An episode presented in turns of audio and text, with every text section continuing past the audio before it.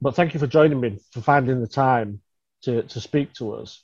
It means a lot. No, uh, absolutely. Thanks for including the film. Well, we had to really. I mean, we some choices are difficult to make to get to twenty. Um, yours was an easy choice. Um, it was one of the best films I saw. To be fair.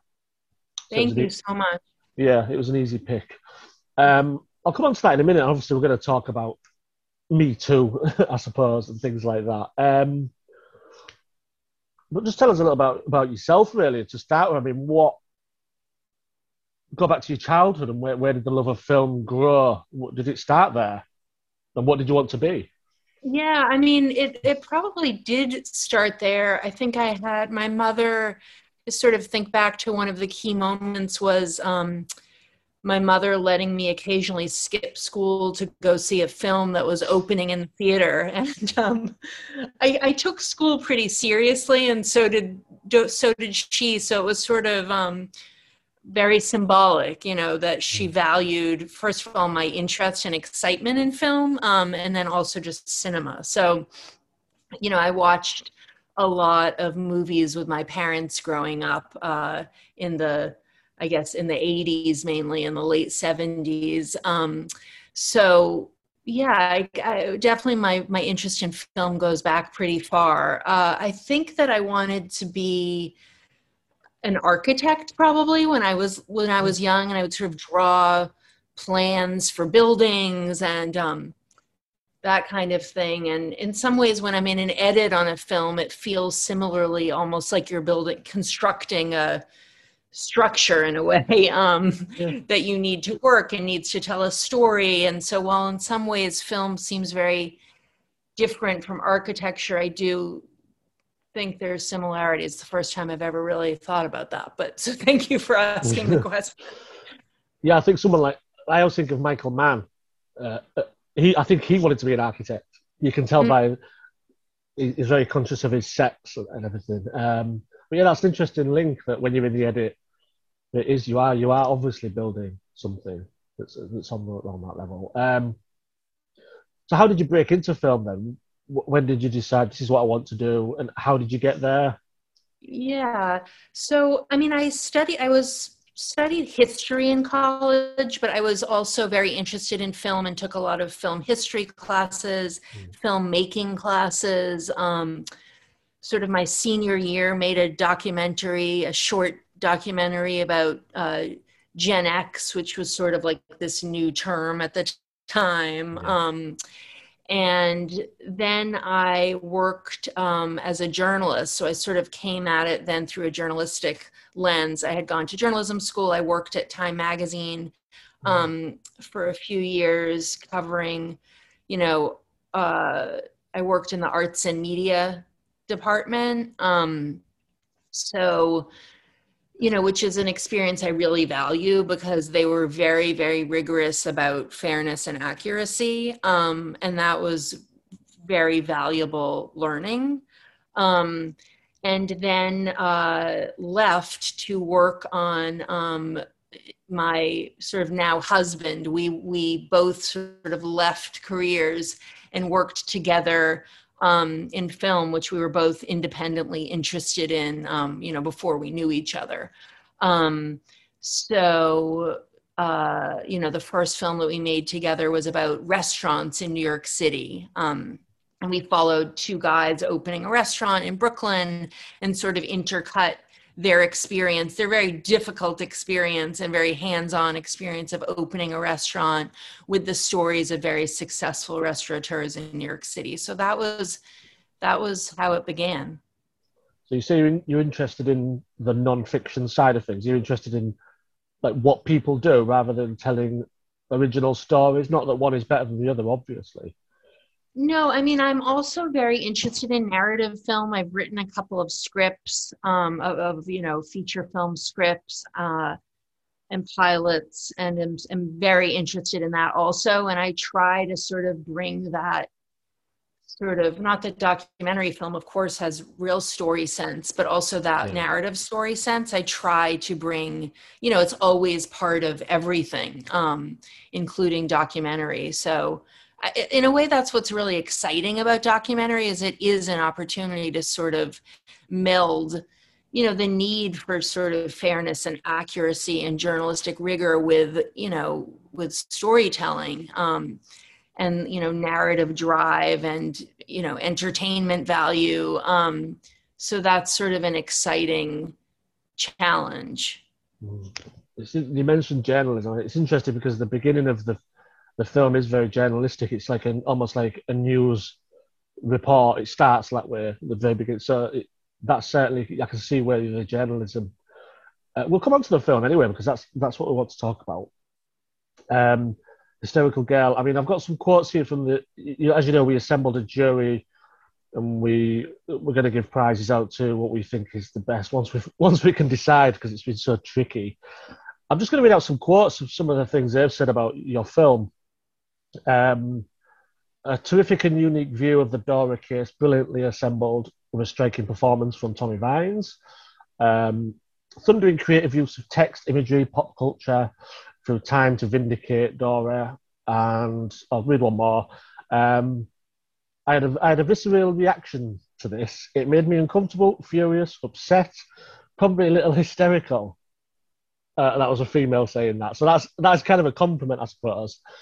Mm-hmm. But it, but it was all positive. Um, I'll, I'll, ask you some of the questions, but I mean, yeah, I'm not, I'm not going to keep praising it. no, but um, yeah, I, I mean that last quote I'll just sort of focus on, and it's um, it, it's it's that emotional reaction. I think is uh, the film is is kind of uncomfortable to watch. It is this sort of in your face barrage that in some ways inspires um, something that we would refer to as, you know, a sense of hysteria, right? Um, and um, it's, uh, you know, when I was finishing the film, um, you know, I was at the finishing house and really had, was struggling with the sort of final song of the film yeah. And there was a song that was much more, uh, a little bit upbeat and had this sense of like, um, it provided the audience a little bit of sort of release and relief at the end of the film. And then there was a song that was sort of more difficult and didn't provide that. It kind of kept the viewer in things a bit. Yeah. And um, I ended up going with the more kind of difficult song because uh, you know it would be false to sort of suggest like okay this this story is over you know it's um it's very much kind of an ongoing issue. And i felt like in some ways tempted to give the viewer a bit of release but also felt like that would be disingenuous. Um so that feeling of like anger and a bit of hysteria and there's a, something a little bit claustrophobic about it i think um is is uh uh sort of um, what I hoped would what I hoped the film would achieve. So I um, am happy to hear that that that that, that viewer did have that really emotional response. Mm. And I liked that it was you do a lot with it. I'll come to the visuals, but you do a lot with the tone. It starts like the news, and it's the the actress, which I'll talk about in a minute, says she's nervous, and then you cut straight into it.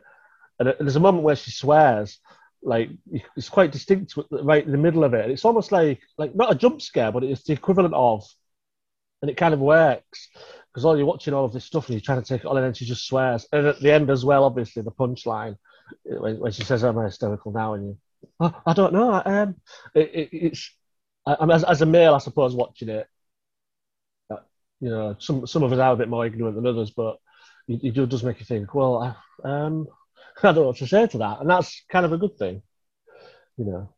Yeah. I mean, in some ways, it's um, sort of a coming of age story for Tommy Vines um, mm. and for Dora, obviously. But, you know, we see Tommy in the beginning of the film. Tommy is the actor playing Dora. Yeah. Having her makeup done, talking about how this is her, you know, first professional film role, and how she really feels this pressure to do justice to the part and to kind of bring justice um, to Ida Bauer, which you know Dora's real name is Ida Bauer, and I think that um, you know Tommy kind of achieves that, I think. And she, um, you know, we see her in the film kind of bring justice to Dora, which is really what she wanted to do. And it's then also a coming of age story for Ida Bauer because she in the film is kind of reclaiming her name. Um, mm. And this character, whom we've seen only through the lens of Freud, a man who had his own sort of motives uh, and motivations for taking on this case, um, you know, we see her reclaim the story as her own uh, and stop being kind of this taxidermy on the wall for everyone to kind of look at um, yeah. and think that they understand. So uh, I think that those lines where she, you know, she swears and she's really looking to camera and she's center frame.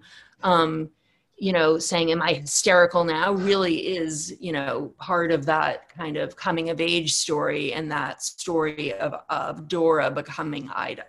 Mm. It's interesting because that opening was that intended to be some people are going to think that she's pretending to be a nervous actress that this is do you know what i mean they're going to think oh so this is about hair but it's not mm-hmm. was, was that was that intended that so it's almost like rushes of a film did you think that's what I want in it, or did you do it and think, oh, that's got to be part of it now? No, I mean, I think that like one of the there was a New Yorker review of the film where um, the critic Richard Brody described it as a work of metafiction, mm. um, in addition to a documentary, and I and that kind of um, in the same way that Freud created a text about Dora, the film is creating its own it's kind of a counter text and a counter narrative. Um, you know that these filmmakers are coming together and that this actor tommy vines in in you know 2020 is you know taking on this role to create a counter text and so i think that that um, opening is is sort of like part of part of that yeah it's very effective um, so when did you first realize Freud's case could be compared to the sexual misconduct cases of, of today, where we are right now, specifically the Me Too. Yeah. Um, well, so I had first read the Dora case in a college English seminar, um, and it had it had had an impact on me. But I read it more as a work of literature and the sort of the, you know, thinking about the novelistic qualities of his writing because he's a very good writer, obviously. Um, but you know, I had wanted to make a film about Freud for a long time. I just wasn't sure exactly the story that I wanted to tell, and it went through many iterations over the years. But I had reread the Dora case around the time of the Kavanaugh hearings. And it was in watching those hearings that it was almost like these jaw dropping parallels, like that, that the sort of lines of inquiry we're so similar you know it's kind of this idea of you know dora being out for revenge um, and christine blasey ford being you know or, or, the democrats being out for revenge um, for the kind of the way the clintons were treated. You know it was like so many of these same questions and these same tropes about women you know the the the, the jilted woman the hysterical woman. Um, it was it was sort of just it was hard to deny. It was it was kind of stunning actually. Mm. and then i went back and i and i watched the um, anita hill testimony in the clarence thomas hearings and you know they're asking her about you know repression and um, you know there were so many parallels there also yeah absolutely um, i mean the big talking point as well is behind the scenes the process of gathering all of that that media, you know, many of the, the flashed before our eyes so quickly. I, mean, I, I, don't know how you edited it, and I noticed uh, Anna Karina from the Godard film, um, Little Soldier. I, I, spotted that with the scissors. So the second time I watched it, I was playing. I, I said to the other people when we watched it, I said, "Let's play, see if we can spot what the what the film is, what the clip is, what the, you know." Uh, how, how did you gather those, and how did you decide what order and I mean, it's mind blowing. Yeah. Well, so I worked with two really f- amazing editors. Um, Joanne Narenberg and I worked together very early on to kind of um, really create an assembly of the film that uh, brought together.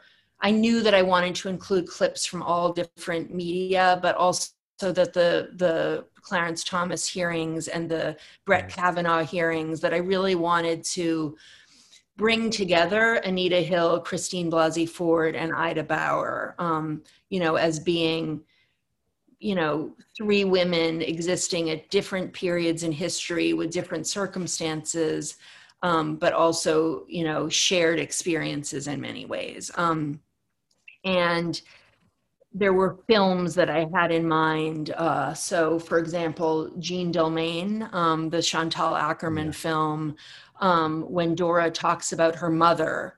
Uh, Ida Bauer's mother was obsessed with cleaning, and we see a clip from the Jeanne Dielman film where she's scrubbing the bathtub. Yeah. Um, you know, and that's every clip in that film is considered, and so that very much is a film about many things. But w- what I sort of really connected with in the Jeanne Dielman film is this idea of the the female character occupying the screen in ways that we had not really seen before at that time. Mm. Um, you know, there's the famous meatloaf scene in that film where we see her kneading meatloaf, and this idea of like women's work occupying the screen um, really moved me, um, and that I wanted Ida Bauer, Dora, to occupy the screen in the same way. So that kind of led that uh, brought that clip into the film. Um, so, and then the second editor that I worked with was Stephen Ross, who is just, he's done a lot of commercial work and is brilliant um, and really was able to he has really his editing skills are incredible and was able to really build out this idea of kind of using these clips almost as artifacts in a bit of a stream of consciousness Freudian way. Um, uh, you know, and then every clip of every man that's in the film um, is is very considered. We didn't just kind of like let's throw this guy in, let's throw that guy in. Um, uh, we really looked for cases that reflected the narratives that were also in the Dora case. Sorry if that's a rambling no, answer. No, but... no I, I wanted to watch it in not to catch you catch you out, but to watch it in slow motion, almost how relevant is that? But obviously they are relevant because even like the Godard film or films that you think people are going to watch it. Well, that's not about hysterical get up, but you. But hang on a minute, the, the, images it's portraying, it's not just like you mentioned the household thing. It's the, the, the I think there's a scene from the Cronenberg film. Is it with Keira Knightley is in there? You know, it's yeah. It, it's like it's it's just like through you. It makes you think about it makes you think, well, this has been happening for a long, long time. You know, and then you put the you put the you mentioned the Kavanaugh, the, the, those which have just happened, brings us right to now, and you mix it all in. So yeah. Did, did you think well, it was going to be 15 minutes? Well, and there's one thing I just wanted to add is that yeah. I didn't sort of also say, you know what, I want to set out, I, let me look at clips from sort of male directors who have had issues. so, for example, you know, there, um, there's a, you know, the clips from Last Tango in Paris. Um, uh, there's a uh, clip from um, Blue Jasmine. There's a uh, clip from uh, Rosemary's Baby. Um, there's a clip from Marnie those male directors um, all you know are male directors who have um, you know are part of the reckoning around me too um, and i didn't search for clips from their films those were the films that kind of emerged as films that really help tell the story of how on-screen storytelling has reinforced um, in some ways, films that are also, I think, questioning um, the messages around, you know, female hysteria, um, but have also reinforced, um, you know, these Freudian tropes that exist in the Dora case. Um, so, you know, that's um, Roman Polanski, Woody Allen. so, anyway, well, what was your question that you had asked? Um, just when you did you know it was going to be less than fifteen minutes, and uh, or did you think, oh, I'm not going to be able to do it? No, I mean, you know, honestly, it started. I wanted it was going to be a feature, um, mm. and it was going to be more focused on Freud. You know, I had had some discussions um, with with various folks about more of a biopic about Freud, but in some ways, that was the op. I realized as I did the research that that was the opposite of what I wanted to do, and that I wanted to try to take a story that he had told and flip it on its head and tell it from the point of view of a woman. And once I knew, uh, uh, you know, that I wanted to take clips from different media and from different time periods and try to kind of break down these barriers that we sometimes like view there's like a silo effect of yeah. okay there's stuff there's you know the films of the 1900s the film you know films of or stories from 1900 films of 1950 films of the 90s and i was like uh, let's tr- experiment with breaking down all those barriers once i knew i wanted to do something a little bit more experimental a short felt right it, it just it felt like the right amount of time. Mm. Was it a, um, a large budget then, or was it just a case of, you know, because there's clips and everything. I don't know about copyright and everything else, but is, was it a, a, large budget? I know a couple of people said to me this seems like a big budget film, but was it, or was it just resourceful in the way you did it?